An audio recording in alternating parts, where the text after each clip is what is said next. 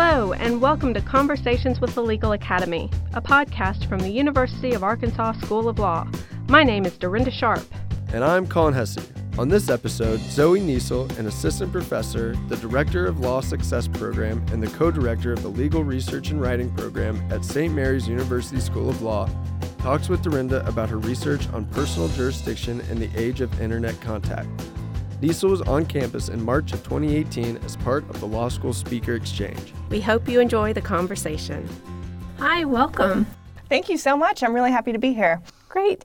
Okay, so you're here for our Speaker Exchange series, joining us from St. Mary's Law School in San Antonio. San Antonio, Texas, that's right. And this afternoon, you're going to speak to our faculty about your new paper, which is hashtag personal jurisdiction a new age of internet contacts.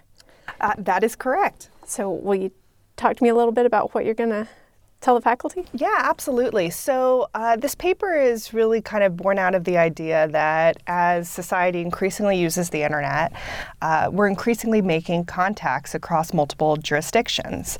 And so, the traditional test when you have a website that's making contact with a forum is to use what we call the Zippo test, uh, which most first year law students read about in civil procedure. But for our listeners, Tell us what that is. Sure. So Zippo basically looks to see whether the website meets a certain level of interactivity. Okay. And so the idea is if you have a very passive website, something that just posts information, maybe you didn't make minimum contacts with a forum by posting that website.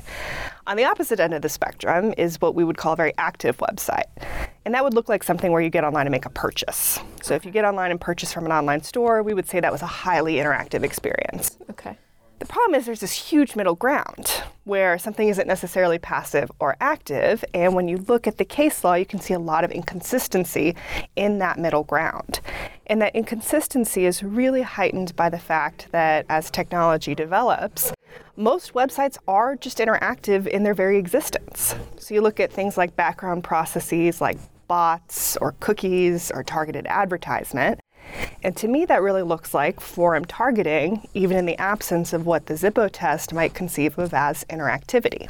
Okay. And so my paper looks essentially to simplify this test by saying when you have internet processes that reach the forum through normal technological channels, I think that does satisfy minimum contacts. Okay, what is minimum contacts? Great question. Uh, so essentially, minimum contacts. Or what are minimum contacts? Yeah, Which is it? What, are? what are minimum Okay. contacts? uh, so minimum contacts prevent you or I from being sued in a distant forum, where, which we have no relationship to, right? Okay. So if I get sued tomorrow in Alaska, uh, my first question is going to be, why am I being sued in Alaska? And so the court would look to say, well, did I, Zoe Niesel, do something in Alaska that created a reasonable expectation that I could be sued there? Okay, and your paper argues that even these um, websites with low interaction still meet that. I think so, and it's really because even though they may look low interaction, really technologically they're not anymore. Okay. And most people who use the internet understand that. We understand that if you post something on a social media platform or on the internet, that you're targeting multiple fora, and companies certainly understand that in doing so, they're using these concepts like cookies or bots or targeted ads um, to target individual fora, even in the absence of specific human action, but through the action of their technological processes. Okay, so this is pretty drilled down as far as niche niche research goes. Sure, yeah. what led you to this? Um, so Zippo is a case I teach in civil procedure. And the first time I read the case, I said, well, that's really strange. Uh, but I taught it. And then the second time I came back to it and I said, gosh, that is really strange. And then I guess it took three times because the third time I read it, I said, yeah, I'm having a gut reaction to this and I think I need to look into it. And so that's how I got to where uh, the paper is today. Were you studying other things before this? Yes, so my scholarship is largely in the area of personal jurisdiction. Okay. So I'm interested in when courts have power over people or corporations. Okay. And so this is really a, a natural outgrowth of looking at other really difficult applications of personal jurisdiction. Great. That that all makes sense now. I was trying to follow the like, path. How on earth did you do this? yes. a question I've asked many times. so, in addition to teaching civil procedure and other things, you're also the co director of Legal Research and Writing Program at St. Mary's. That's correct, yes. What does that involve? Uh, so, along with my co director, Professor Bonnie Roberts, uh, we manage a team of six legal writing professionals. And in doing so, we design the legal writing problem for St. Mary's. We look at the learning outcomes we're trying to achieve. We run the moot court competition. Uh, and so it's really such a fantastic opportunity because writing is one of the most important skills you can gain in law school. Um, I tell students all the time you can download as much substantive knowledge into your brain as it can fit. But if you can't do anything with that substantive knowledge, it's just going to sit there. Mm-hmm. And so you have to be able to write and communicate. And so, in addition to writing, uh, we've really focused on greater communication skills like having inter office meetings, writing emails, uh, communicating to a client. So really looking at writing and communication as going hand in glove. Does the do you talk about um, how social media fits into that as well? A little bit. Mostly we focus on email since most firms and companies are still using email as the primary form of kind of work based communication. And there's an art to writing a professional email. It's and true. It's true, yeah. And if you've never had to do it before, uh, it's kind of a different thing to tackle. And so we want to give students the experience of playing in that space before they're in the real world scenario. That's great training, which also dovetails right into your work as director of law success Yes, so I've been acquiring, I think, several directorships. Uh, and so Law Success is the St. Mary's initiative to prepare students for the bar exam and practice. And it's such an amazing program. Um, it's a huge honor to, to get to be at the helm of it. Essentially, we look at data and assessments to guide how we can best help our students build skills in things like analysis and writing and communication and bar preparation. And we teach a curriculum over the course of three years that contributes to those outcomes. How long has that been going on? Gosh, uh, I got there in May 2016, and that's about when it started. Okay. So this is still pretty new. So, so you haven't had a full class go through to see if there's we have a not. change. Nope. So our 1Ls who entered in fall 2016 are kind of the first group to go through with this initiative. That'll be interesting. It'll be so interesting. Uh, I'm going to have to keep an eye on that because you know, we have a bar prep and student success program as well that's also very new. And so it's, it's fun to watch law schools take on this responsibility to their students. Oh, absolutely. And I think it's something a lot of schools are thinking about, um, not just Arkansas and St. Mary's, but I think on a national level. For me, what's really exciting is the move towards data driven approaches. Mm-hmm. So, kind of the traditional model, right, is we see someone who's doing poorly in law school and we say things like, well, study harder. well, that's wildly unhelpful. Yeah. And so, the goal of the Law Success Program is to take that person and through a series of diagnostics say, hey, it turns out you are really, really good at analyzing information. But when it comes to actually writing it down, we can see there's certain gaps in these areas. And then let us help you build that skill to kind of turn that ship around.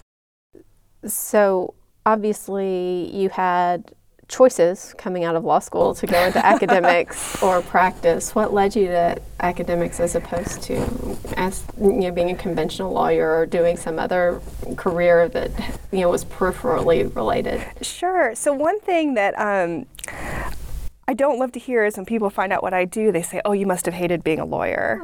And that's just not true at all. I thought law practice was exciting. I was a clerk in a federal court, and I thought that was absolutely one of the best experiences. Um, it, and really, it was kind of luck that led me to this place. Um, I took my first kind of academic role at Wake Forest University as a visiting professor, and I hadn't even really been specifically looking for the opportunity. And when it came up, I thought, yeah, that's that's something I'd really like to do. And then once I got in, I was like, that confirmed my expectations. I do really enjoy this. And so for me, it's more about the service and getting to give back. And especially in my capacity as Director of Law Success and Co Director of Legal Writing, getting to think deeply about the student experience and how we can make sure students are getting the most out of law school. It's a big expense. People put their lives on hold. And I think there's a moral obligation for us to make sure that they're getting the most out of their time with us. And so that's what really gets me up in the morning is thinking about those issues. We had a guest on that said one of the things she asks her students the first day is raise your hand if you plan to be a mediocre lawyer. And no one no does. One raises their of hand. course. um, but you, the people I talk to for this podcast, I also notice no one wants to be a mediocre teacher. No, no one absolutely. wants to produce mediocre lawyers. Yeah, the goal is not to go in every day and be like, well, let me just kind of get by and make sure no one falls asleep. Uh, that's not the goal. The goal is to go in and say, how can I impart as much knowledge in the most interactive way I possibly can? So, what led you to law school?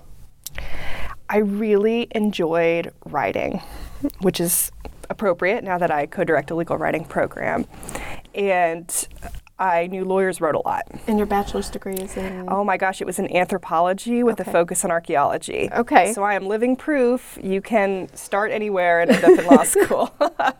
um, I think that's one of the more unique ones people hear. But I, I knew lawyers wrote, and what I had liked about my anthropology studies was the analytical component. And I thought, well, I think law school is going to combine those things for me. And I liked the idea that I wouldn't necessarily be in one field, that lawyers learn constantly. You get cases across multiple subject areas, and so you're always becoming something of an expert on the facts of that case. And that was very intriguing to me. And uh, it all went from there. So now that you are a teacher and a director and all these things, what advice would you give students in law school right now? Well, as director of law success, I could probably go on for like 90 minutes about this, so I will contain myself. Um, but to those listening, I think the number one piece of advice I would give is focus on skills, not grades. And I know that's very frustrating to hear. And by the way, I was in law school, so I get it. Um, but I see a lot of people who want to do amazing things in practice. And my concern is well, let me make sure we build your skills so that you're ready to do those amazing things. So every time there's an opportunity to write, take it. Every time there's an opportunity to speak, take it. Every time there's an opportunity to get out in the real world, take it. Focus on building those skills because that's what's going to make the most of your time here. That's good advice. So, what about undergraduates or even non traditional folks considering law school? What, what would you tell them about either the, the experience, the process, um, how to prepare? So I think the best thing you can do for yourself as someone who's interested in going to law school is again to focus on that reading and writing component. I tell people the first day of orientation, congratulations, you've entered reading and writing school. that's really what law school is. And so first of all, be honest with yourself if that's something you enjoy. Um, if the idea of sitting down and reading 50 or 100 pages a night is really not within what you would want to spend your time doing.